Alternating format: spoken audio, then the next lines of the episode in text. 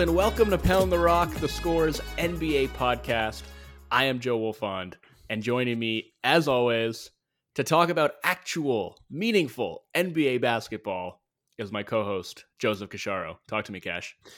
Oh, man, it's a beautiful day. It's a beautiful morning here in Toronto. The sun is out. You know, the preseason has given way to the regular season, as you said. We've got 3 nights worth of actual NBA basketball to talk about. There's, you know, a lot of great ball, but we also got a lot of just hate to get out when it comes to trash teams, fugazis, clowns, frauds, and again, some good teams too. Don't get me wrong. We're gonna praise some good basketball too, but it's really fun when we have a balance of both. And oh boy, did some teams ensure that we have a balance of both today. Yeah, so we're going to obviously overreact to some very small sample sizes and make sweeping proclamations about the state of those various clowns, fugazis, contenders, pretenders, etc. I feel like we have to start with a team that fits every definition of what you just laid out. The Philadelphia 76ers, look, we did a bold predictions episode, and they are bold predictions by definition. They are things that we had deemed unlikely to happen. And I'm also very wary, obviously, of reacting to a 2-game sample. So I am not going to ask for a mulligan on my Sixers prediction just yet. I thought you were going to say, I don't want to overreact to a 2-game sample, so I'll let you do it and then throw it to me. Well, the Embiid thing we can get into. He started last season slow as well. Yeah. And then obviously really kicked it into gear. So I think he'll be fine. I think the Sixers will be fine.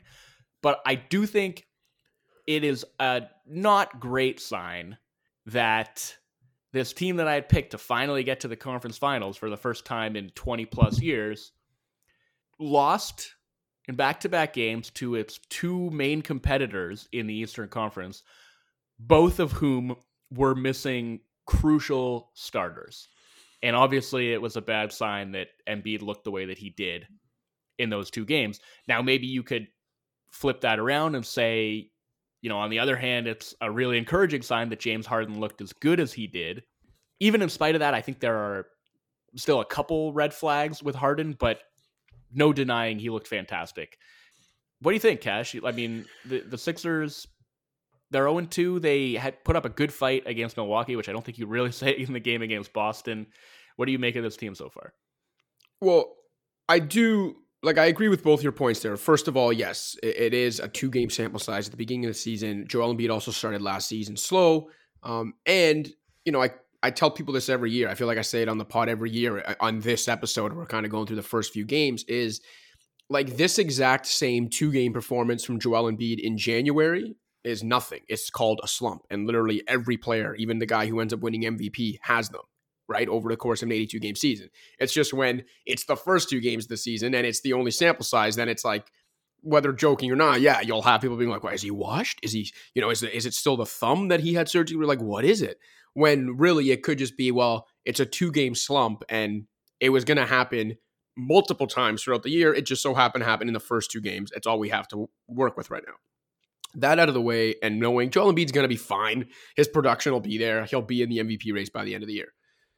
However, you also mentioned another good point, which is that the 2 losses they've suffered already are to 2 teams that they should be fighting for at the top of the East. And obviously, yeah, you don't want to overreact and be like, well, they lost these 2 games. They're clearly not going to be in the top 2. But how much time have we spent already leading up to this season talking about not just the league as a whole, but the Eastern Conference, how tight it is, how compact it is, how tight those standings are going to be between, you know, even like the number 2 seed maybe and the play-in team might only be a few games. Now, I'm not saying the Sixers are going to fall into the play-in because they lost these 2 games. But, you know, as much as I said, if this happened in January, it would just be a slump. At the same time, 2 losses in October don't mean less than 2 losses in January or February, March, or April. So it is a tough start for them, and particularly because the Celtics were missing Robert Williams. And the Bucks were missing Chris Middleton, and their offense hasn't exactly looked good like so far either. And the Milwaukee game, I think if I was a Sixers fan, would bother me more because it's like that was the Sixers home opener. It's another tough battle against a top team in the East after you've already lost one of those to start the season. The Bucks are without Chris Middleton. It's one thing to lose, although they shouldn't have lost anyway. But I think even though it ended up being close at the end, obviously the Sixers had a chance to win it, even had the lead there late. There were large stretches where it almost felt like the Bucks were keeping them at bay, the way, you know, a good team does to a bad team when it's like, yeah, like you're kind of in it, but not really. And that to me was pretty stunning given, again, home opener, no Chris Middleton. So there are some things to be concerned about.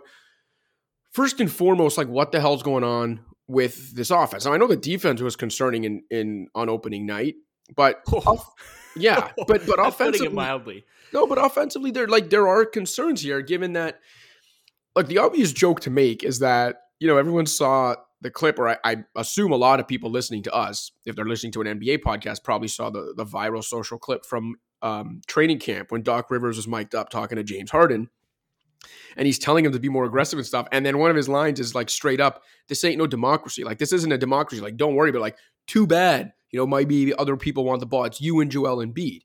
And I mean, especially when it comes to Harden, that's what's playing out. Season opener, he took more dribbles than the rest of his team combined. And, you know, talk about like not getting Maxey involved enough and Embiid not playing well. But then I will say, last night against the Bucks, yeah, maybe it's still not perfect, Harden. There are some red flags, but last night against the Bucks, I understand why, if the numbers end up bearing out like that again, they do, you know, with him taking more dribbles than the rest of the team, because he's the only one that had it going last night. And James Harden was pretty damn good in that game. James Harden is the only reason the Philadelphia 76ers in their home opener against a Chris Middleton-less Milwaukee Bucks team were in the game offensively. So, dude, yeah, sorry to cut you off. No, go ahead. James Harden is by far the best ball handler on the team. Right. Should be handling the ball way more than anyone else on the team. And how long have they been waiting for a half-court operator who can do what James Harden can do? Like, I don't think that is a significant issue. I do think Maxey could have been more involved on opening night. Yeah. But at the end of the day, yeah, James Harden is going to dribble the ball a lot. Like, that is what he is there to do. And he is also going to put other guys in spots to succeed. And on a game like last night where nobody else really has it going, he can take over. And I thought the way that he did it was super interesting because he was hunting the pull-up mid-range. Like, he hit 7 mid-range jumpers, which was the most that he had ever hit in a game in his career. That one came to us courtesy of Tim Bontemps. And it was kind of wild to watch that. After watching him for years eschew those very shots in favor of, you know, taking step back threes or just getting all the way to the rim. And the Bucks were making a point of running the Sixers off the 3-point line. I think Bud said on media day or during training camp, it's like that was going to be a focus for the Bucks this year. Whereas like in the past few years, they've kind of had this defensive strategy where they want to protect the interior at all costs, and that means giving up a boatload of threes. They don't want to do that anymore. So we saw that. They made a point of running the Sixers off the arc, and Harden was really taking what they were giving them and making that mid-range space his territory. So I thought that was really interesting. And yeah, at the end of the day, I'm not worried about their offense because Joel Embiid is going to play like Joel Embiid at some point in time. And I would honestly just be way more worried about the defense because we knew that was going to be a bit of a struggle coming into the season, and that it was going to be up to Embiid to paper over a lot of their limitations. And the reason I would be more concerned about that is I feel like his defense has actually been trending the wrong way for a while now in sort of subtle ways. And I don't think he's going to be as bad, especially like he was better in the Bucks game. On opening night, that was one of the worst defensive games that I've seen him play. But yeah, I don't know if he is up for that challenge anymore. Like that would be a much bigger worry to me than like the turnovers or just the kind of lackadaisical offensive play, because I think that will round into form. But the defense, right, that stuff you don't have to worry about until they're facing elimination. Dude, yeah, okay. Anyway, sorry. Yeah, I cut you off in the middle of making a point, so I'll let you continue. But no, I also want to say, like, I'm not at all concerned about like the Harden pounding the air out of the ball thing, because we know that comes with the territory with Harden, and ultimately it hasn't prevented any of his teams from having elite offenses. So that's not a concern. Yeah, and I think the mid-range stuff is interesting, because I think the reason he's doing that is because He can't consistently beat his man off the dribble anymore. He can't. He is, if it weren't for that kind of newly discovered mid-range game, he would be 100% completely reliant on either breaking a guy's ankles with like a step back move on the perimeter, which to his credit, he's done a few times already in two games, or drawing a foul. And the fact that he's now got this kind of developing mid-range game does give him another avenue, another option to use some of his craftiness and stuff to get to a shot, because he's just not getting to the rim consistently enough anymore. And this is what, like the second and a half straight like season now where we started to see that. Like, I don't think it's just going to miraculously be like, by December, James Harden's the James Harden of old and beating everyone off the dribble. In that sense, while I agree with you, obviously, that Harden's the best ball handler on this team, the best offensive creator on this team, and should have the ball much more than anyone else, Tyrese Maxey's probably the only guy on the team that can consistently beat a guy off the dribble. Yep. And so they do have to find some ways to get him more involved.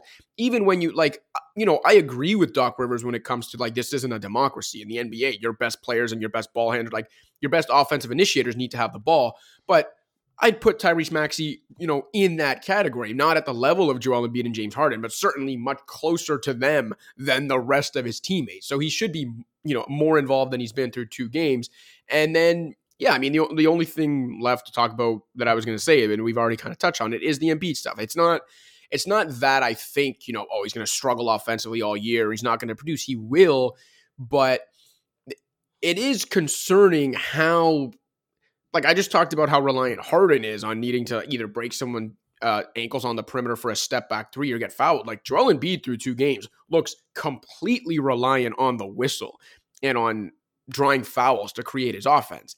And do I think that's going to be the case for the next 6 months? No, but like, is it somewhat of a concern and maybe the beginning of a red flag that we're seeing that a couple games into the season, potentially?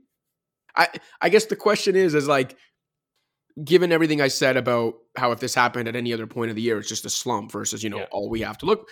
My question, I guess, for you would be, at what point would that like change in your mind? Like, okay, say game 3, it like Embiid still looks like this offensively, turning the ball over, like not really being able to create other than drawing fouls. Game 4, like how many games or like how deep into the season would this have to continue before you start saying like, oh, okay, this is officially a concern. Like maybe this is going to start being a trend as opposed to, a mini slump. I don't really know how to answer that. Like, I guess we'll just we'll be back here every week talking about it. And it's something we'll obviously keep an eye on. So we'll just see how it progresses, I guess. By the way, sorry, now I'm going to interrupt you because the only thing I forgot is I just wanted to throw the numbers out. I forgot to throw out at the beginning of my Embiid thing, which is just 41 points on 53 individual possessions through two games, 10 turnovers versus 8 assists. Yeah. And then obviously if anyone watched the game, scoreless in the second half of that home opener. Yeah, so here's the thing that I'll spotlight and say as maybe like an area of concern, and it's not anything new. And maybe that's the problem, is that we haven't seen any progression in this regard. And it's just, I mean, we saw in the Celtics game, just like not really handling pressure well. Like they were swarming him with blind double teams and swipes and dig downs, and he just didn't deal with that well. And some of that was the Sixers spacing, and they were just a little bit too static on those post-ups. But a lot of that is Embiid and his decision-making. And this is like, I don't want to harp on this too much because it's not a play that very many big men in the league could make effectively. In fact, it's like a tiny handful of them that could do it. But at this point in time, given how much he operates out of the post and how many of these opportunities are available to him and how important it is that he nail this stuff down, it's something that you would hope he would be better at, right? Okay, so the last possession, the last offensive possession of the Sixers for the game, the ball that ultimately went off of Maxey's fingertips out of bounds that, you know, the Sixers caught a huge break and got the ball back. Harden, tried to drive and score on Drew Holiday, couldn't get it to go down. But before that, a play that was concerning to me for a couple of reasons. One, just because of like the lack of imagination, where Harden had been taking over that game in the second half, but the play call is for a cleared outside for Embiid to post up Brook Lopez, who had him in shackles all game. Like, why is that the call? Harden entered the ball to him, like keep him on the same side of the floor, like run some two-man action, pick and roll, or a dribble handoff with Harden getting downhill. something like that, rather than just another post up with all four other guys on the weak side. Like, I just didn't really get that. And they were actually, like, if you look at the alignment of the floor, they were perfectly set up to run a hammer action there, where Harden could have come and get the ball. Tucker was on the baseline with Maxey in the corner, like perfectly set up to set that hammer screen if Harden had gotten down to the baseline to make that pass. And if the help hadn't been there, then maybe Harden could have continued all the way to the rim. But like something more imaginative than just the Embiid post up. But you get Giannis sliding over into the middle to help. And he's ostensibly guarding Tucker, who's now kind of in the dunker spot.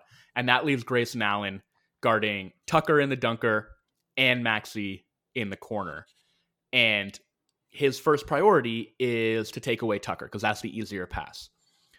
And like, again, this is not an easy thing to do. So I don't want to harp on it too much or say that like, this is why Embiid is a fraud or whatever you might say.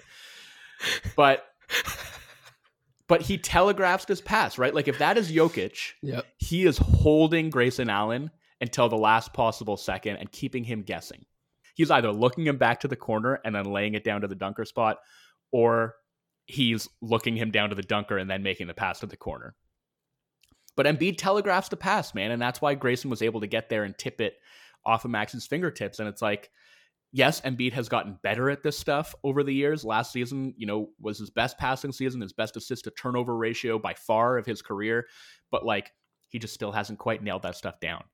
And that is big picture what would stand out to me as like a concern for him, because the mid-range shooting, like the sloppy stuff with the handle, like all that stuff's going to resolve itself. He's going to be fine. He's going to put up huge numbers, but the post passing, the dealing with double teams, that's still an issue. Yeah. And that, I mean, as you know, that's been, point of my frustration with Embiid. And as much as I joke about like is, like the numbers in elimination games and stuff like that, and previous to last year, some of his numbers in the playoffs in general.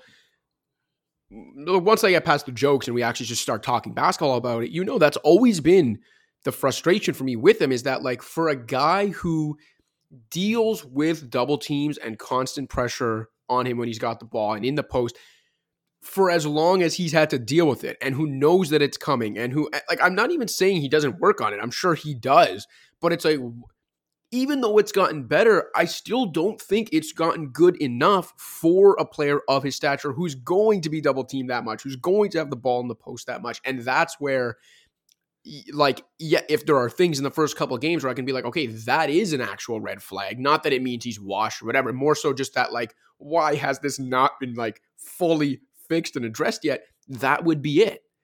Yeah. And like, look, am I sitting here in October saying, well, this is the reason they're not going to win at all? No, because they are talented and like even well-built enough, I'd say, this particular team to win it all. I didn't pick them to win it. I didn't even pick them to make the East Finals, but not naive enough at all to believe they can't win it all. They very much can, and Joel Embiid is good enough, as anyone with a brain and two eyes should be able to acknowledge, is good enough to be the best player on a champion team. But like many other superstars, he's not perfect, and that this particular bugaboo that he has never been able to shake has continued to haunt him, especially in the playoffs, even though he did address it pretty well during the regular season last year.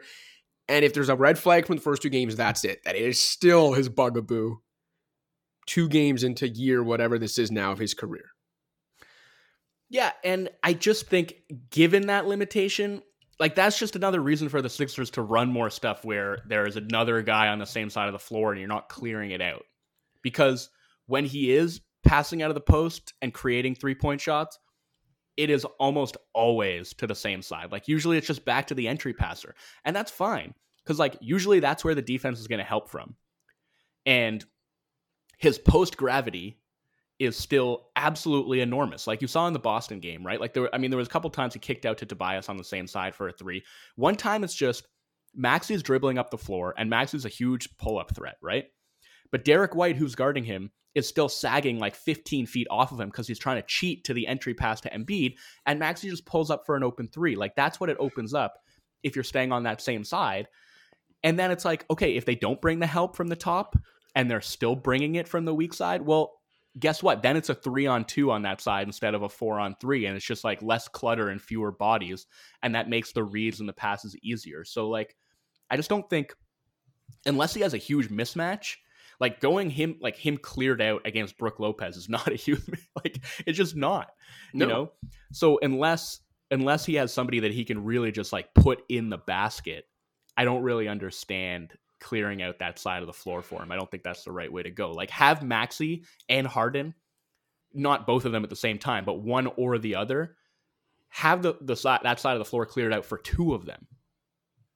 Look, I agree with you. Doc Rivers clearly disagrees with you, but I bet you Mike D'Antoni agrees with you, and he'll probably be coaching this team in about 3 weeks. So,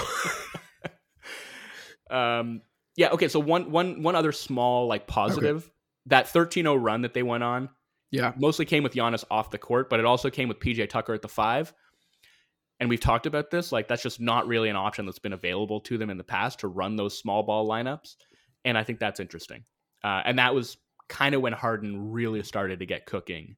So we'll see how that little wrinkle progresses over the course of the season and whether that continues to be something that they can go to in tight spots. And quickly to the point about like Maxey and Harden and kind of like divvying up ball handling responsibilities. Yeah, I again, I've said it. I would like to see Maxey more involved. The reality of the situation is Harden, still not much of an off-ball threat. He just like... Yeah. He just isn't like he has this like mental block where he doesn't want to shoot catch and shoot threes. He's still not really like forming up off of drives or moving around a lot off ball. Whereas Maxey is like an incredible off ball player. So it just makes a lot more sense to have the ball in Harden's hands than it does in Maxey's when they're both on the court for that reason. But that's about all the Sixers I can stomach for now. So why don't we move on and talk about some other teams that have played their opening games. Who's most interesting to you, Cash? Well, if we're going to talk frauds, we might as well talk late. You know what? Actually, that's not fair. The Lakers aren't frauds. They're just trash. They're bad. We knew they were bad. They were bad last year. But I do think it's not even necessarily interesting in that it's like something we didn't know. But I think it's interesting in that literally everything we knew was bad about this Lakers team has reared its ugly head through two losses to the defending champion Warriors and, you know, co-favorites LA Clippers. So they've lost to two good teams and they're not good. So the fact they're 0-2, not surprising. The way they've got there, not surprising. But it's so unsurprising that it's almost interesting or at least fascinating. And that is shooting and depth. The Lakers don't have it. Now they have, I guess you could say they have depth in the form of like rotation caliber talent maybe, but in terms of like, they have guys that can fill out an NBA rotation, I think, decently. The problem is they're just not good enough where they're slotted in. So it's like Russell Westbrook, obviously. Russell Westbrook at this stage of his career, we know that like should not be the third best player or consider himself the third best player on a team with title aspirations since the Lakers hilariously have them. Patrick Beverley, you know, I liked the pickup. I thought he made them better. Is Patrick Beverley this team's third or fourth best player right now? Like, again, Patrick Beverley's a good player, but shouldn't be that high in the pecking order, right? On a team that wants to be good. You can keep going down the list. Like, even a guy like Austin Reeves, who I like, shouldn't be one of your five best players. Matt Ryan's a good shooter. Why is he in the... like? And that's what I'm saying. You start going down this list. Even when you include the three guys that have been hurt for them so far, Schroeder, Bryant, and Brown, when you look at their, like, 3 through 12 in their rotation, however you want to order it, it is as bad as almost any team in the league. Maybe not like the full-on tankers, those bottom 5 or 6, but if you take like every team that even fancies itself a friggin' play-in contender, and I don't know, maybe there's like 18 of those in the league, 18 to 20, 18 to 22, I don't know what there is. They're as bad as anybody in that 3 to 12 spot, which again, we knew shouldn't surprise us, but when you see it in practice, it's like, man, this is terrible. Like, oh, Russ is having a bad night, so it's like Juan Toscano-Anderson, who, again, I like Juan Toscano-Anderson, but the reliance on guys like that. I mean, Lonnie Walker's been good for them through 2 games, but again, like, I don't know, is Lonnie Walker, has he been their third best player through 2 games? Probably. That's a problem. Yes. And then, sorry, go ahead. Before I get to the shooting, what were you going to say? Well, I was just going to say, I don't think it's even really a question of like 3 through 12, because I think the kind of back end of their bench is totally fine. Yeah. Like their bench on the whole is not that bad. It's more like the 3 through 7. Right. Do you know what I mean? It's like less about depth than it is about depth of like high-end talent. And like obviously the drop-off from LeBron AD to everybody else is substantial. Yeah. And that's also, by the way, the drop-off from LeBron to AD is substantial too. Well, I think AD's look pretty good. No? Why? I don't know. I think defensively, I still don't think he's got it fully back. He also had that like weird fall yesterday and didn't look the same after that. So I'll give him the stuff with his back is concerning without a doubt. But like, I think when he's been on the court, he's looked good to me defensively. Like he's been everywhere. I don't have any concerns really about that. If he's if he's healthy, right? I think he's looked pretty good to me. And LeBron, I will say, like he really dialed it up on defense last night, which is not something we saw him do. I mean, you could count on one hand the number of times we saw him as active defensively last season as he was last night. So that's, I'm not saying he's going to do it consistently, but it's a good sign to know that he can still do it. They played the Warriors and the Clippers, like those are probably the two Western Conference favorites. No, like two of the three best teams in the Western Conference, probably. So it's hard to judge based on those two games, and it's definitely precarious, but the fact that I think JTA's looked good. I think Lonnie Walker looked really good last night, which is a great sign for them. Like, man, do they need, another guard to sort of take some of the pressure off of those guys at the offensive end. And like the athleticism and the just, the open court dynamism that he gives them is an element that they aren't really getting anywhere else now that, Russ is cooked offensively. He just is. Well, poor guy. I mean, he had that just really that health scare because he had to come off the bench. In the preseason there, just almost wrecked his body having to prepare for a game differently. Well, coming into a game like maybe 8 minutes later than you're used to, that can just wreak havoc on a hamstring. So, no, in all honesty, I get the point about how. Of course, I understand it would be different. It'd be an adjustment for sure. I'm not. A high-level professional athlete who's been doing one thing his whole career, prepares for the game, that comes into the game at the beginning. I don't want to completely scoff the fact that there's an adjustment period there. That's not why you hurt your hamstring, dude. And it's also even if he believes that that's why he hurt his hamstring, just don't come out and say it. Like, I'm sorry, just don't. It's especially when, if you remember last year, he tried to pin some of his back issues, if you remember, on sitting on the bench too long. He was essentially saying, I'm not getting the minutes I'm used to. I'm sitting too much and it's messing with my back.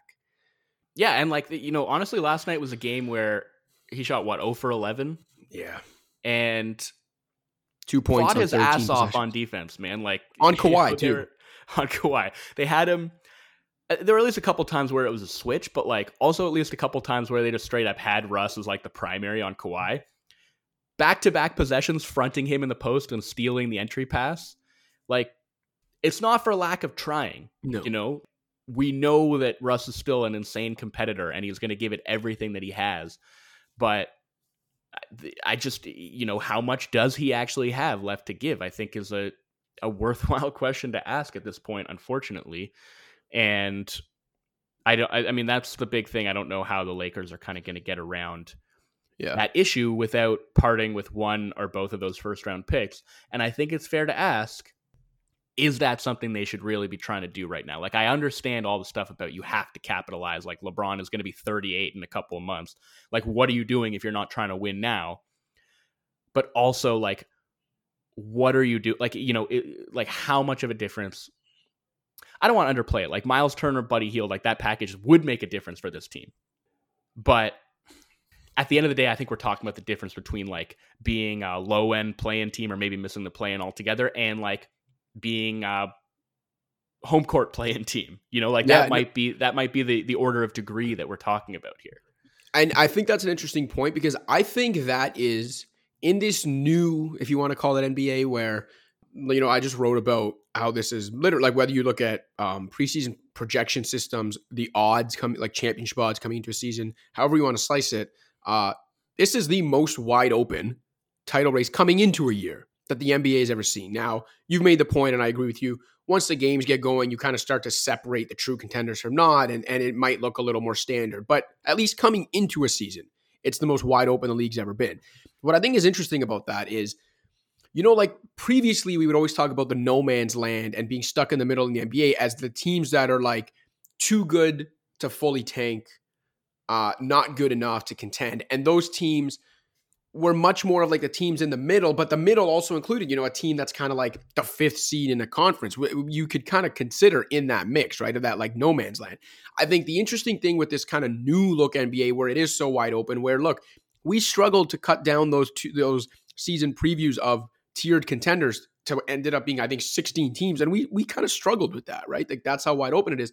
The interesting to me is like the new no man's land is lower than it used to be because there are so many more teams that should realistically consider themselves at worst fringe contenders. But the Lakers, to me, even though I threw them in that mix, just strictly out of respect for LeBron and AD, I don't think they're actually good enough to even be fringe contenders. Like as you just mentioned, if a team with LeBron James and Anthony Davis, if their ceiling after trading for Buddy Hield and Myles Turner might be like, well, maybe they'll be the home play-in team. They're not even fringe contenders. I'm sorry. And so they, to me, represent the new no man's land in the NBA, where it's not necessarily the actual middle of the league. It's more so the like the best of the worst, where it's maybe the teams ranked like 18th, 19th through 23rd, where, yeah, they'll end up in the lottery, but their odds in the lottery are not going to be good. And they're not good enough to even join this like 18-team field of fringe contenders, right? And I think the Lakers are kind of like the poster boys for the new no man's land in the NBA. And I get in their case, the lottery wouldn't even matter because the Pelicans have their pick this year anyway. But you know what I mean about the odds and all that. Yeah. But man, I do think Myles Turner could really help them. They need a center. I do too. And again, they still have LeBron and AD. Maybe like that kind of infusion, getting a center, even getting Buddy Hield shooting, like it could help. That, I mean, I'll just use that to segue to those last couple of points I was going to talk about. That again, not surprising, but crazy how much they've reared their ugly heads already in the first two games. So the Lakers, we knew they didn't. The depth we went over. We knew they didn't have enough shooting around LeBron. They've gone 19 of 85 from deep through two games, and 4 of 22 from the corners. They are shooting less than 20% on corner threes, man. LeBron, after the opener, very bluntly but very accurately, when asked about how like they're generating good looks but not getting them, and if you know if he's confident they'll at least start making them, his response was, to be completely honest, we're not a team that's constructed of great shooting. It's not like we're sitting here with a lot of lasers on our team. Very astute point, LeBron. But you know what else doesn't help a toothless offense? And this kind of gets to what I was saying with AD. Again, not surprising. Something we talked about a couple weeks ago when we were joking and like, skeptically joking about how long this whole, like, the offense is going to run through AD thing is actually going to last because he does not have the playmaking chops to be an offensive fulcrum. Well, guess what? Anthony Davis, through 2 games, despite having 146 touches and playing 67 minutes, has 0 assists. 0. Now, again, some of that has to do with the fact the Lakers can't make a shot. I was going to say. You need to make a shot to have someone get an assist. But still, man, 0 assists despite being the number 2 touch guy on the team, 146 touches, 67 minutes. Well, fun. I could touch the ball that much on an NBA court and just throw the ball to you a few times. Maybe you'd make 1 out of 30 and I'd get 1 goddamn dime. Maybe. Probably not. But the fact that I'm even making that joke. But, and then, look, so that's all that out of the way. And then I'll just say, even though it's been 3.5 years now and it's like, okay, get over it. I'm not really over it. The absolute rotten cherry on top of this grotesquely spoiled Sunday that is the Los Angeles Lakers is that the best player on the court last night was a guy that they traded for Mike Muscala 3.5 years ago. And that was Ivica Zubac. I thought he was the best player on the court last night. He was awesome. And yeah holy hell, could the Lakers use him? Yeah. I don't want to talk too much about the Clippers because only 1 game from them. I think it's going to take a while for them to really hit their stride. But yeah, I do think the Zubac point is an important one because to me, like for all the talk about their wings and man, they are wing rich. Like that is a big part of how they're going to play. They're going to play small ball a lot. Robert Covington at center, Marcus Morris at center, or Batum at center. But like, it depends on the opponent and it depends on the situation. But like the majority of the time over the last couple of years, I would say they've looked at their best when he's been on the floor. Yeah, I thought the only Clippers note I really wanted to make, I mean, the Kawhi coming in the middle of the second quarter, that's the obvious talking point. But it, like from a basketball perspective, the really interesting thing I thought was how good the Wall Zubac two-man game looked. And just that how that's an interesting wrinkle that I'm sure will only further develop as they develop chemistry as the season develops, and also as Wall just gets healthier and more comfortable. I thought the two of them together did really good work, and I think especially I know Zubac starts, but they're going to have plenty of time together, I think, against opposing bench units too. And I think they can really make some hay, the two of them together against opposing reserve units. Yeah, for sure. And I do think, you know, the five out lineups can work for Wall too, like just having the floor spaced for him to blow by guys and get to the rim. But it also really helps guards to have good screeners and good roll men. Like, and you talk about, you know, the Wall Zubac two-man game. Man, the Kawhi Zubac two-man game has been really effective in the past. Same as the PG Zubac two-man game. Like, those guys all love playing with him because he is a great screener. He's got really good hands, and he's an awesome finisher. Like, the kind of rush to just cast him aside and say, oh, the small ball, Covington at five. Like, Covington looked pretty bad last night. So I don't, like, you know, and he's getting up there in years. I just don't know if that's a look that they're ultimately going to be able to rely on, you know, outside of, you know, situationally, depending on matchups. So, all right, let's move on from there. I want to talk about the Pelicans. Yes, sir. Part of what's difficult when we try to parse this stuff after just like one or two games is you don't have the context, right? Like, it's hard to say what is or isn't an impressive win because you don't have the measure of every team. So it's like, wow, the Pelicans curb stomped the Nets. Like, is that a really impressive win? Or did they just beat up on a disinterested opponent that is ultimately not going to amount to anything? And I think it's interesting looking at it from both sides because you could say, holy hell, the Nets looked awful. But they also just ran into like the worst possible matchup. Like, if you look at their limitations in terms of interior defense, rebounding, things like that, there is no team better equipped to exploit that than the Pelicans. So all the things we talked about in terms of why the Pelicans could be maybe the best offense in basketball this season, I mean, all that stuff bore out, right? I think they had a 127 offensive rating, and it was way better than that when their starters were on the floor. It was like in the 140s. 62 points in the paint, 21 offensive rebounds. I thought Zion looked amazing. Ingram looked amazing. I really liked, like, McCollum. Maybe you'd have a little bit of concern. Like, I never did, but I know a lot of people were like, there's, you know, the only one ball thing. All these guys kind of need the ball in their hands. I thought McCollum did great work just in the flow of the offense.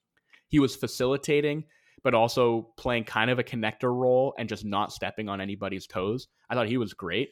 And then we got to mention Trey Murphy. Trigger Trey. Because obviously, you know, you picked him as one of your breakout candidates. I loved the pick. And huge risk of confirmation bias after one game, but dude, the combination of like range and quick release on his jumper, and the fact that this is a guy who's 6'10", right? Who gets set and gets square to the basket so quickly that they can just do really interesting things with him. And one of them in the first half, twice, they had him run the Danny Green cut, right? Like sprinting along the baseline from the weak side to the strong side and squaring up and getting a corner three out of that. I thought that was really cool because I remember a game last year where the Suns just like put them away in the clutch with a series of Danny Green cuts that they didn't know how to handle. And I thought it was cool seeing them work that into their offense and doing it with the guy who's 6'10", who could shoot like that off of movement. Man, I was very impressed. And then the fact that he is 6'10", that he can be kind of like your movement shooting specialist while also being a guy who can go and grab 9 rebounds for you, 4 of them at the offensive end, a lot of them in traffic.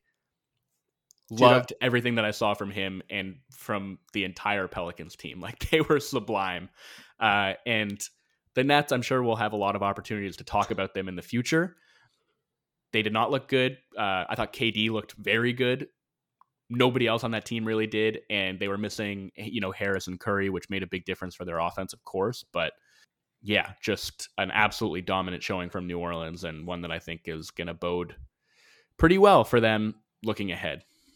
Yeah, I'm pretty confident based on what we both expected of this team coming into the year and what we saw from them in game one, that like what we saw from them in game one is what we're going to get for the most part. This team is really, really good. Zion stays healthy. They are a contender in my eyes.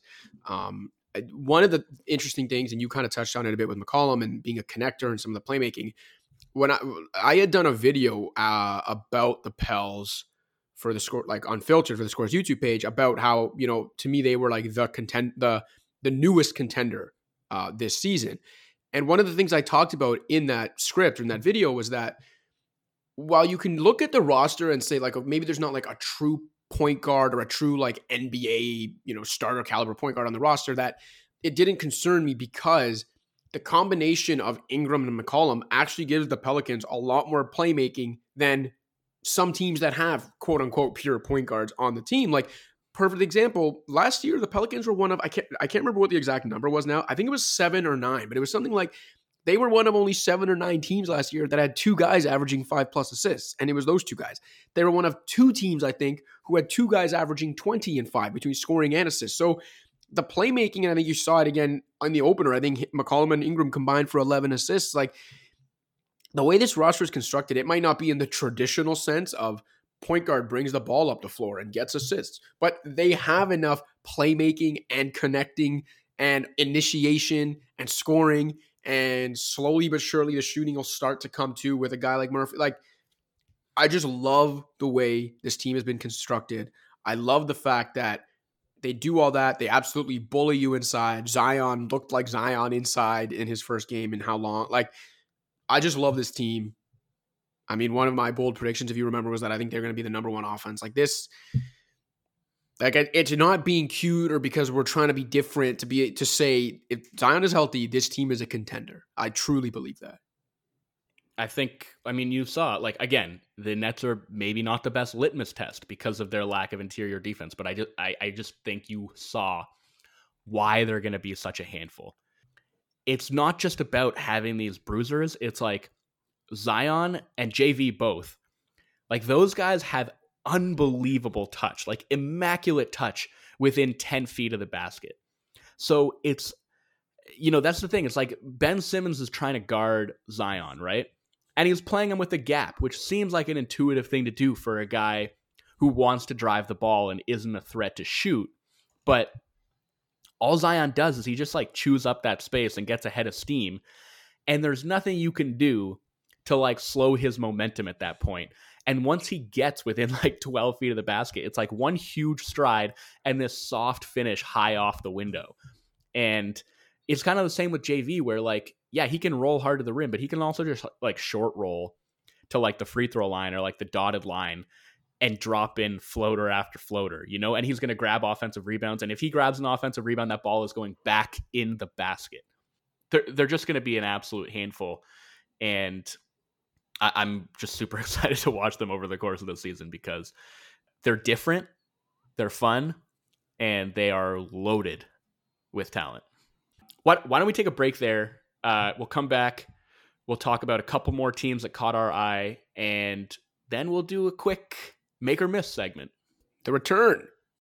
What's up, Pound the Rock listeners? Just a friendly reminder to rate, review, and subscribe to the show on iTunes, SoundCloud, Stitcher, Spotify, or wherever else you get your podcasts. You can also check out The Score's Fantasy Football Podcast with Justin Boone. And in case you haven't already, download the Score app, available on iPhone and Android. That's where you can find all of our feature content, as well as live scores, updates, and breaking news. And don't forget to check out The Score's YouTube page for an informative yet lighthearted dive into the sports world's trending topics. Now back to the show. All right, Cash, we have talked Sixers, we've talked Lakers, we've talked Pelicans. Where do you want to go next? So I want to talk a little bit about the Raptors, but not so much about like big picture stuff too much. We don't have to dive nearly as deep as we did into the Sixers and the Lakers or even the Pelicans, but I wanted to talk about a specific thing I observed in their opening night win against Cleveland, and that is their defensive rebounding. So last season, everyone knows, I mean, it was made a big deal all season about their lack of a true center, their lack of a 7-footer, their lack of size. They have length, but they don't necessarily have like the true interior size. And despite being this great offensive rebounding team, because it helped them win the possession battle, they were a pretty bad defensive rebounding team. And even when they got going defensively and started living up to their potential in the second half of the season, end up climbing all the way, I think, to 7th or 9th defensively in efficiency by the end of the season, the defensive rebounding never really improved. They were not good at it. They finished last season 23rd in the league and 14th out of the 16 teams who made the playoffs with a defensive rebound rate of 71.4% in a season where the league average was 76.8%.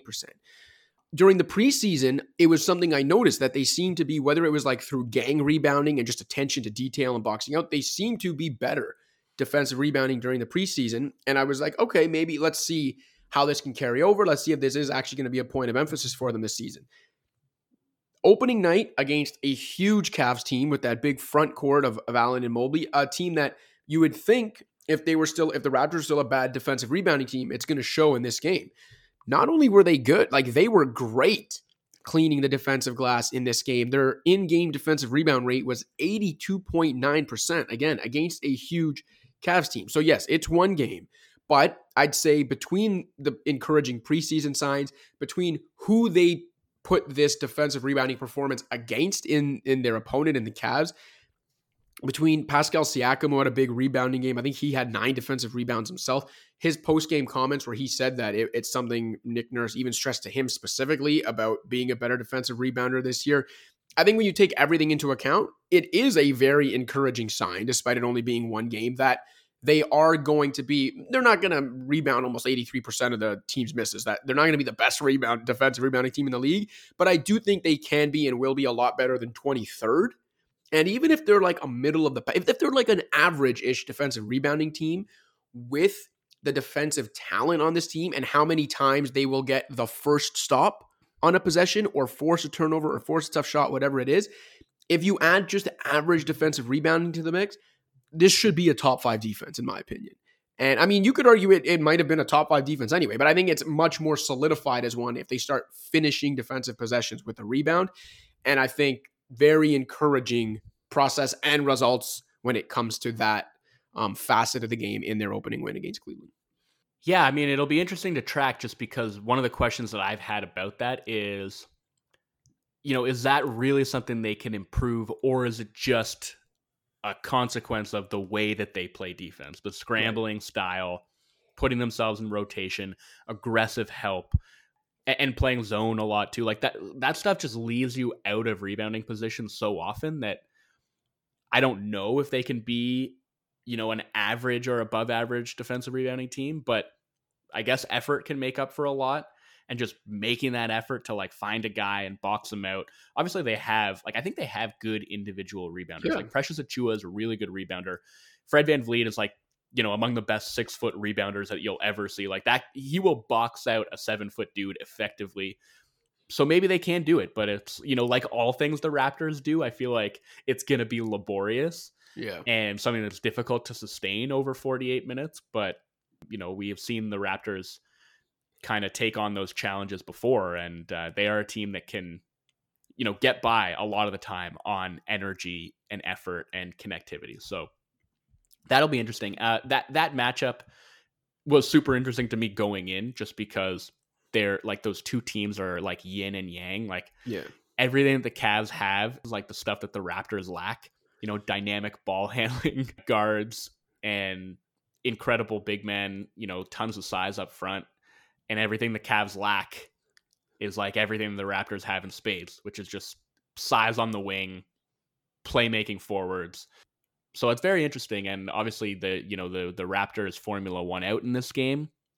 Darius Garland only played, I think, 12, 13 minutes because he got his eye gouged in the first half. Thankfully, he's fine. I don't think there was any damage to the eye. I think it was just like, yeah, cut of the inside of the eyelid. And, I think it's like, I can't see him missing, which doesn't sound fun, but no, not at all. But also worth noting, like, he was having a really bad time before that injury. He was 2 for 8 with 5 turnovers in those 13 minutes that he played. Seemed to really struggle with the Raptors' size and physicality, but Donovan Mitchell was incredible in his Cavs debut. That's one of those, that's why they brought me here games. Like, for sure. Like, it's their offense really petered out down the stretch. And I wonder how this game would have played out if Garland hadn't gotten hurt.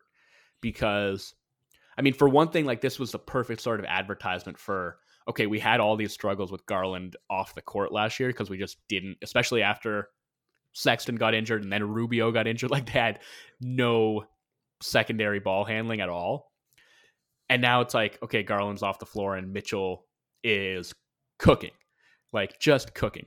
But yeah, it petered out a bit down the stretch, and I just wonder if Garland was there, how that would have looked.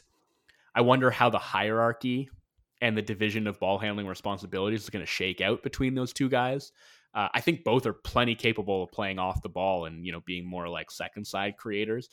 So I think it should be pretty seamless, but the defense is where it's going to get dicey, I think. And so I wonder, you know, what would the trade-off have been? Like, if Garland had been out there, I don't think their offense would have struggled as much as it did down the stretch. But I think, you know, their defense, which was already dealing with some challenges, trying to match up against a Raptors team that is just, like, so big at the wing positions, would have been that much more challenging.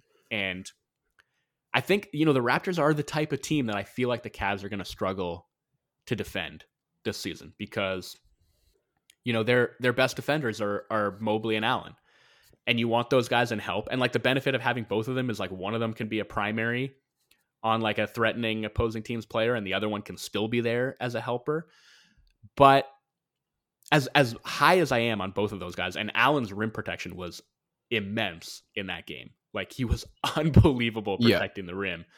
And Mobley is obviously the sort of Swiss Army knife who can do all kinds of different things defensively. I mean, neither of them are really, like, their forte isn't necessarily to guard one-on-one against, you know, an OG Anunoby, for example, who can, like, he's just sturdier than both of those guys with, like, a lower center of gravity. And then Pascal is, like, a little bit too shifty, I feel like, for both of them. And even then, it's like, okay, let's say you want to have Jared Allen guarding Pascal Siakam and Evan Mobley guarding OG Anunoby. Well, then who's guarding Scottie Barnes? You know, like, these teams with multiple big playmakers are going to give the Cavs problems. And all three of those guys gave the Cavs problems in that game. And I think that might become a recurring theme. Yeah, that leads me actually to the one thing I want to talk about the Cavs. And I just wanted your thoughts on it, because I thought it was really interesting, particularly because of what we're talking about with the Cavs not being able to guard these kind of big playmaking wings is, they started Caris LeVert over Isaac Okoro. Yeah.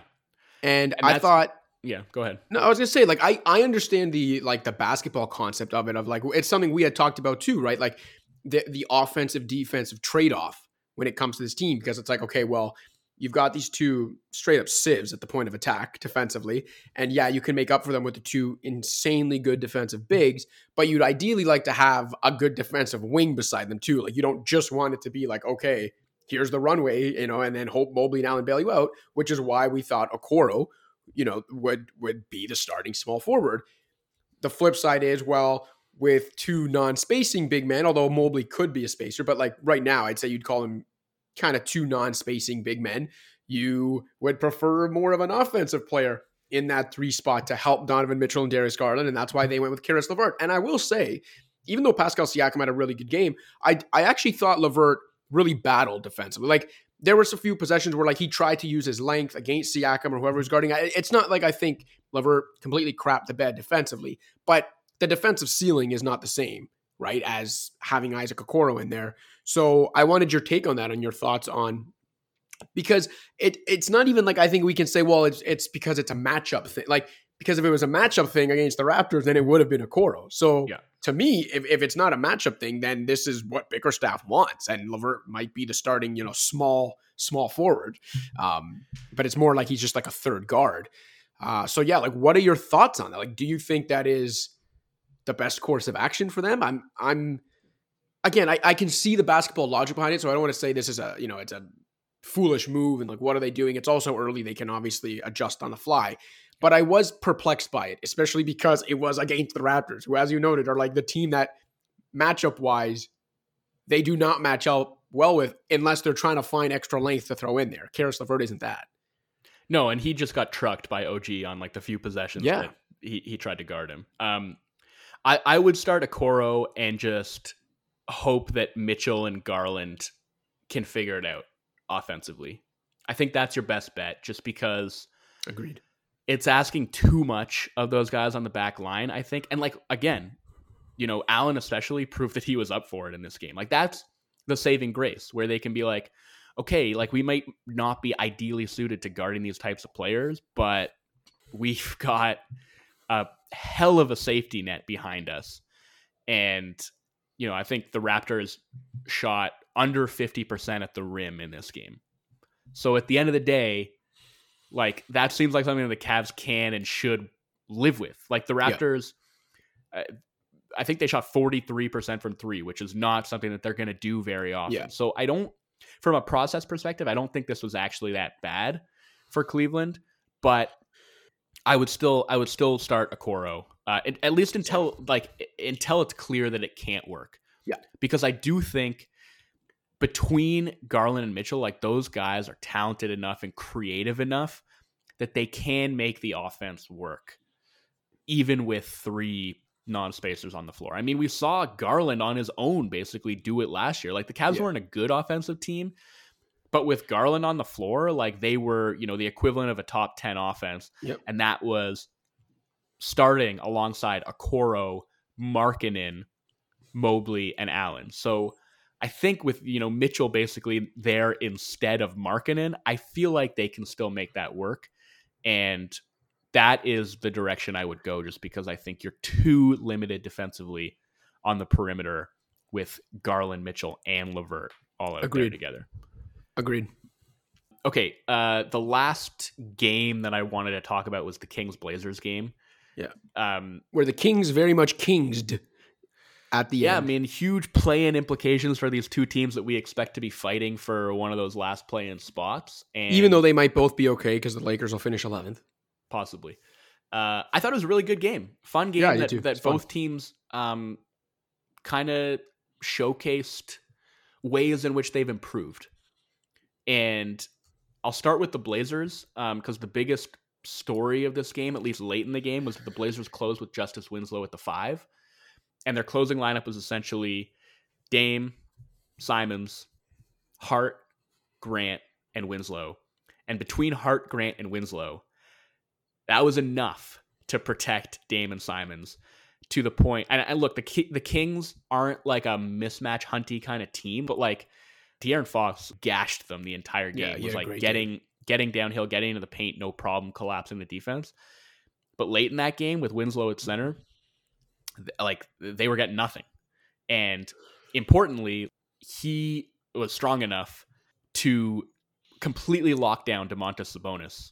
And that's like maybe one of the things you would worry about is like, okay, you're kind of small. You don't really have rim protection.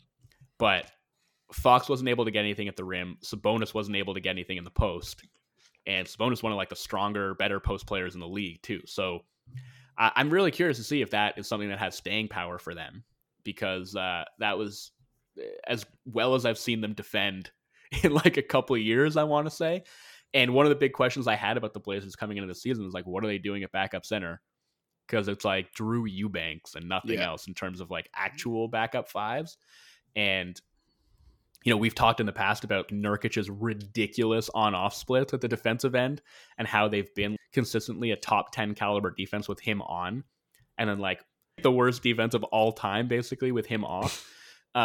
Maybe this is the answer for them. And maybe that's enough for them to be that play-in team or maybe even a playoff team this year. But I guess on the flip side of that, are we concerned about Dame at all? Because he didn't look great in this game. Yeah, and you know, last year when he didn't look great, it was supposed to be because he was hurt, and then he fixed that, or was supposed to fix that. But no, I'm not. I'll be honest, I'm not. I think once he gets his mojo back, if he's healthy, he'll be fine. Now, if there's still some health concerns lingering, that's a different story. But I trust Dame enough that I think he'll be fine if healthy.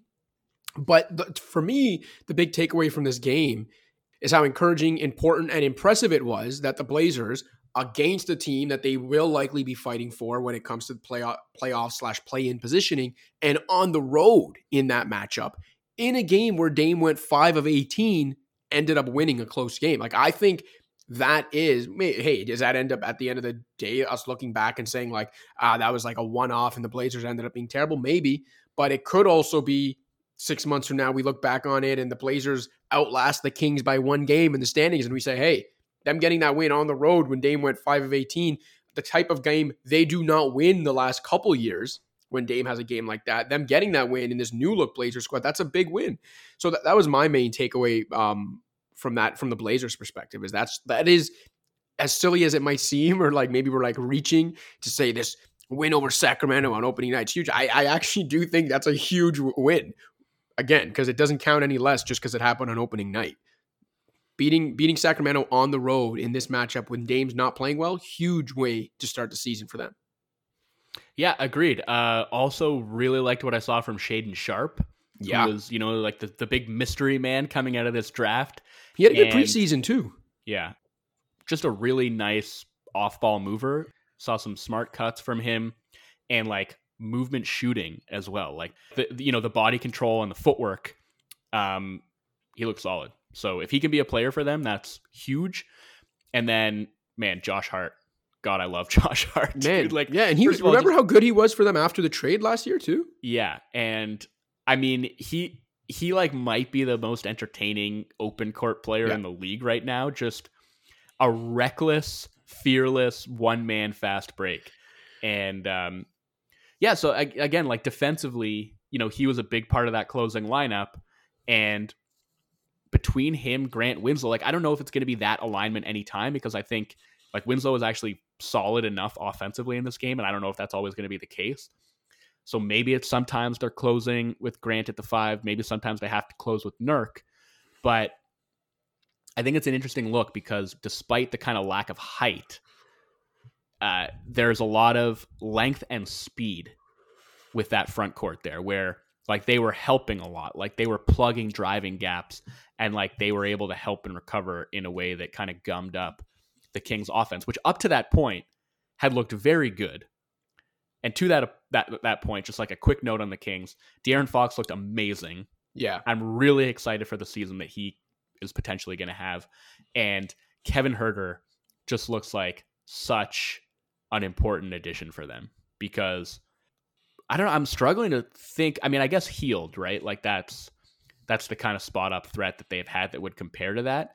But I think Huerter is like a much better defender than Heald, probably a better like connective playmaker as well. And I just like his fit there a ton, and having those spot up threats around Fox, who at his best is like, one of the 5 best drive and kick engines in the game, is super important. And Huerter was amazing in that game. I actually thought Sabonis looked defensively pretty stout. Like this was not a good offensive game for him, but played some of the better interior defense and pick and roll defense that I've seen from him. But on the downside, man, what has happened to Richaun Holmes? He was horrible, like at both ends of the floor in this game. And I know it's been like a big adjustment to him going from starting to playing like 15 minutes a game off the bench, but he just didn't seem to have the bounce. And I would be a little concerned about that. Yeah, it's one thing for the production to not be the same when your minutes get cut, but for you quality-wise, skill-wise, athleticism-wise, to not look like the same player you were a year or 2 years ago is strange, given that he's not that old. Any other teams that you wanted to hit on quickly before we do make or miss stuff? You know what? Nothing I really wanted to dive into. I just had like some kind of like rapid fire things, 3 things I wanted to throw out that I just thought were interesting. One, first few days of regular season basketball anyway, with the new transition take foul rule in effect. I thought it was kind of funny that you saw it in almost every single game, multiple times, where a player, you could see it, the instinct was to go take the foul, and you could see like on their face, they're like, oh shit, I can't do this, and then pull their hand back and then look deflated as the guy just continues to run and finish the transition break. Thought it was great, but it was a hilarious observation. Yeah. By the way, did anyone actually do it by mistake? Yes. Well, I don't know if it was by mistake, but opening night, was it in the first game? I think it was in Celtics Sixers. I don't remember if it was a Celtic or a Sixer. It was like in the first quarter of that game, someone got pinged for it. And the other team obviously ended up with the free throw and possession. So that's one just as like a fun kind of like, even though, you know, we're literally only 1.3% of the way through the entire schedule. Observation is that the three best players through three games of the and 3 days of the NBA season so far have been DeMar DeRozan, Rudy Gobert, and Jason Tatum. And then finally, last observation as the overreaction to one game is that Paolo Banchero is the Paisan savior of the Orlando Magic. Man, he was awesome. He is like so fluid and powerful at the same time. Yeah. I think he's going to be tremendous. I would just like the one thing I would, you know, keep in my eye on is like the playmaking. Yeah. Looked, you know, pretty basic, but again, that's not something you're going to be overly concerned about for a rookie playing his first game, especially when he scored 27 points on what was it, like 23 shooting possessions, something like that. Yeah. Yeah. Didn't make a three, I don't think, either to do it. First 25-5 debut since LeBron James and only the third one ever after LeBron and Grant Hill. Decent company, I'd say. Yeah. I didn't actually watch that game. I just sort of like went back and watched highlights and kind of revisited some of the plays on NBA Advanced Stats. But from what I saw, Ivy and Duren both looked incredible in that game as well. So, tell you, man, Detroit's onto something. They've quietly continued to be a losing team, which they likely will be this year again. Their last two or three drafts, like they've come out of draft night the last 2 or 3 years, each year as one of the winners of draft night. They've got something brewing, and I hope they stick with it because I think they could be fun this year and start to really turn the tide within the next year or two. And to that point, I mean, we talked about Bogdanovich and how much I thought that he could help them. Great game. He was awesome, and it, like we saw the kind of stuff that they can do with him, right? Like they ran a ton of Spain pick and roll with him as like the back screener popping out to three, and it just, again, I just cannot believe that he came that cheap. Like, what did Utah get in the end? Kelly Olynyk, right? Like they got Saben Lee and they waived him. Yeah, I think he's playing for Raptors 905 now. Like he's. They didn't even keep him. So it was like he got traded straight up for Kelly Olynyk. There was no pick involved? I don't think there was a pick involved. If it was, it was like a weird conditional second or something. That, yeah, very strange. Weird decision for a Jazz team that otherwise I thought made out pretty well when it came to stripping things down and getting good return for their vets and also seemingly still being a juggernaut because they destroyed the Denver Nuggets, my pick to come out of the Western Conference on opening night. With Colin Sexton, by the way, dropping 20 points in 20 minutes in his Jazz debut. The thing with the Jazz in comparison to some of these other obvious tankers is that there is more like veteran NBA talent. They're like legit NBA talent there. It doesn't necessarily fit together all that well, but there is more pure talent there than a lot of the other tankers and older talent too, not like young guys who could be good. So they're going to catch some teams throughout the year and maybe they'll be like better than...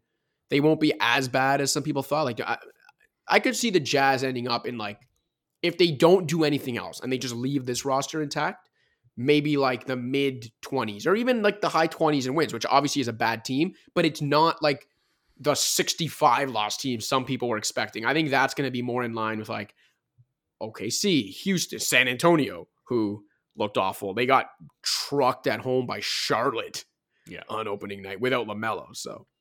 The Jazz, I think, have enough talent that they're going to be better than at least a couple of those teams. And they still have some guys to trade, right? They'll move off of Conley, I would think, at some point. They'll probably try to flip Olynyk. If Rudy Gay plays the way that he played on opening night, then maybe they'll be able to get something back for him as well. But yeah, that was obviously, I think that was the most surprising opening night result. Yeah. The one other sort of rapid fire note that I had here was Santi Aldama for the Grizzlies. Yeah, he started for them. Yeah, like I mean, one of the things I was most curious about was like who was going to sop up the Jaren Jackson minutes, and they obviously still want to bring Clark off of the bench. They gave the start to Aldama, and he had a great game in the opener. So curious to see if that can continue because if they can just ride things out until Jaren gets back, then they have a shot to finish with one of the best records in the Western Conference. Let's leave all that there and let's move on to Make or Miss, old segment that we're bringing back this season. For anyone who doesn't know how it works, it's very simple. One of us is going to throw out a statement. The other one is going to declare it a make or a miss, and we'll each have 60 seconds to make our case for why we feel it is one or the other. And we're going to kind of alternate statements so the other person has a chance to respond. And then maybe if there's time, a little quick rebuttal. So I will kick it off for us here. First make or miss question. And I'll just tee it up by saying, in that opening night game between the Grizzlies and the Knicks, Mitchell Robinson, starting center for New York, played 12 minutes, picked up 5 fouls in those 12 minutes. Isaiah Hartenstein, backup center, played 40 minutes, played a big part in the Knicks' big comeback, getting that game to overtime. So make or miss, Cash, Isaiah Hartenstein will be this team's starting center by Christmas. I'm going to say that's a miss based on the fact of whether he actually ends up starting. I think they stick with Robinson. They ended up extending him. I think he's much more part of their future plans. But I do think if you went by merit, then you could say Isaiah Hartenstein might be their best center by Christmas, if not already. And I do think what I thought you might say is like make or miss, Isaiah Hartenstein's the most underrated player in the league, because I think he's maybe the most underrated big man in the league. And I think that was one of, for as much as we clown the Knicks for what they don't do, I actually thought that was one of the sneaky good pickups of the offseason. And I think he's going to find some shooting touch too as he develops in the NBA. Like I think Hartenstein's a really good big, and he, even though they ended up losing that game, kind of saved their butts in that game. Yeah, I think we saw all of the things that there are to like about him, even though he missed all of the three-pointers that he took. That touch from floater range, I think he hit like 4 or 5 floaters in that game. We saw, the passing chops, all the things that Mitchell Robinson doesn't do, essentially, on top of the fact that, Mitchell Robinson picked up the 5 fouls in 12 minutes, which has been a chronic problem for him. So if it was me, I would call that a make. I think he's going to be starting sooner than later.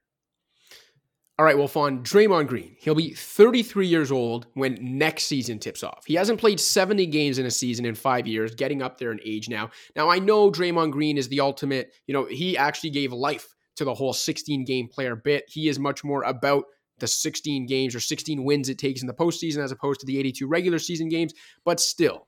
Given where he is in his career, given the amount of money the Warriors are now spending on everyone else, given the contentiousness now there between Draymond and the Warriors, everyone's talking about free agency with Draymond next year, but he has a $27.6 million player option. Make or miss, Draymond Green picks up his player option and never hits free agency next year. I think that is a miss. Because of all the things you mentioned, because of his age, because of his waning physical ability, it will behoove him to try and get a multi-year deal.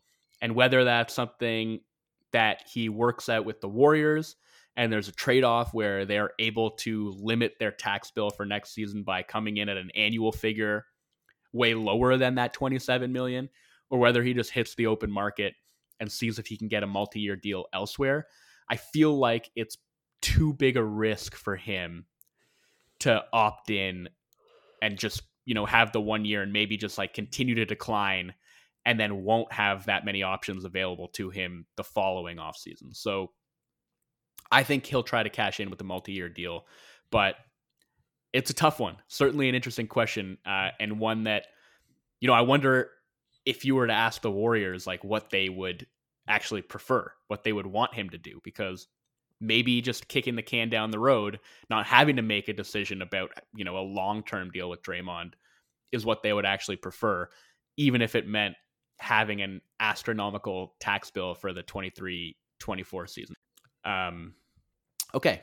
My next make or miss for you, Cash, is one that I know you are going to revel in because I know you've been low on this team. And we'll see, I guess, if opening night changed your mind at all, because DeMar DeRozan is still doing DeMar DeRozan things, and Ayo Dosunmu looks poised to break out and paper over any backcourt questions they might have in light of Lonzo Ball's ongoing knee issues. But given that Zach LaVine is sidelined at the start of the season with more knee soreness after he underwent arthroscopic surgery in the offseason, and we know that's not the first time that he's had issues with his knees. Given all that, given the situation with Lonzo and the questions that we already had about this team, make or miss, the Chicago Bulls will not only miss the playoffs proper, but will miss the play-in. Will finish outside of the top 10 in the Eastern Conference. For fun, let's call it a make. Let's go out on a limb and call it a make. Look, this team lost 15 of their last 22 games last year while dealing with injuries to tumble out of the top of the East. And I probably see them actually finishing 10th, which would be the last play-in spot. But let's go out on a limb and call it a make anyway. This is a team that lost 15 of 22 to end last season, tumble out of the top spot in the East all the way down to 6th. Now, injuries played a big part in that, but as you mentioned, injuries are also playing a big part in the beginning of the season. Lonzo's still not there. Zach LaVine's missing at least the first two games of the season, still dealing with, knee issues after having the arthroscopic surgery back in May. DeMar DeRozan, as he did opening night, will save them on a lot of nights. Tsumu's looked good. They still have Vooch, but I think, unless something else happens, like a Patrick Williams breakout or something like that, I don't think this team is good enough in an East that is so good, so deep. If we're talking about, if I'm seeing them as even their ceiling might be 9th or 10th and the last play-in spots, they are teetering on the edge of disaster. So I'm going to say, given everything that already looks like it's going wrong for them, it's a make. They're going to fall out of the play-in. Wow. Okay. Hit me with your last one. All right. Last make or miss. After losing to the Warriors on opening night, and then losing to the Clippers a couple days later, the Lakers' upcoming schedule goes versus Blazers, at Nuggets, at Timberwolves, versus Nuggets, versus Pelicans. Make or miss, the Lakers will enter their November 4th game against the Jazz winless, 0-7. I'm going to call it a miss. I think they find a way to win at least one of those games. I feel there has been just enough in their first couple of games to be optimistic about, to think that they can scratch out a win here or there, even against a tough slate. And I would probably circle the home game against the Blazers as the one that they're most likely to win. And maybe with the Nuggets kind of working Jamal Murray back and still maybe not being at peak capacity, they can win one of those Denver games as well. But the offense is obviously not in a great spot with the Lakers right now, but I think Anthony Davis has looked good defensively. I think the team as a whole has actually looked pretty decent defensively, certainly way better than last season. So, in spite of the shooting limitations, they're going to find a way to win one of these games, I think, with their defense. Do you think they're better than the Blazers? On par. Yeah, I'd agree. Not good enough. So there you have it. Make or miss. An old, beloved segment that we are exhuming, digging up from the grave for this 2022-23 campaign. Cash, do you want to give us a fan shout out before we sign off here? Yeah, fan shout out this week goes to one of, I know he's been a long time listener, I believe, but I tried to go through what records I do have a fan shout outs and couldn't actually find the time we shouted him out. Chuck Semprini out in Montreal, Semprini15 on Twitter. If we have shouted you out before and I just don't remember, well then, here's a second shout out for you. But anyway, he tweeted last week or a couple of weeks ago, saying that he tells people every week, but that there's not a better basketball podcast out there than Pound the Rock. So Chuck, again, can't remember if we've given you one of these before. Don't think we have. Know you're a longtime listener. Appreciate you supporting the show and spreading the good word. Yeah, I'm almost certain that we've shouted out Chuck before, but what the hell? He has a fun Twitter presence. I only know him as the guy who has Charlie Utter from Deadwood as his avatar, but that alone is enough for me to give him my stamp of approval. So thank you, Chuck, for listening. Thank you to all our listeners. And I'll say it because Cash didn't this time. Call out, the usual call out to all of our listeners. If you're a fan of the show, if you have an issue with the show, reach out, find us on social media. I'm at Joey_W on Twitter. Cash is at Joseph Cacharo on Twitter. You can email us, joseph.cacharo@thescore.com or joe.wolfon@thescore.com, or find Cash on Instagram at Joe___Cash. Let us know where you're listening from, how long you've been listening, and again, what kind of feedback you have, good or bad, and we will be sure to get you a shout out on a future episode. Cash, if you have anything to add to that, feel free. If not, I think we're going to put a bow on this. Yeah, nothing to add on my end. So there's our first episode of the actual real 2022-23 NBA season. Plenty more to come as the season progresses. very much looking forward to seeing these sample sizes grow and coming back with more and more detailed takeaways. We'll be back next week. We'll talk to you all then. For Joseph Cacharo, I'm Joe Wolfon. Pound the Rock.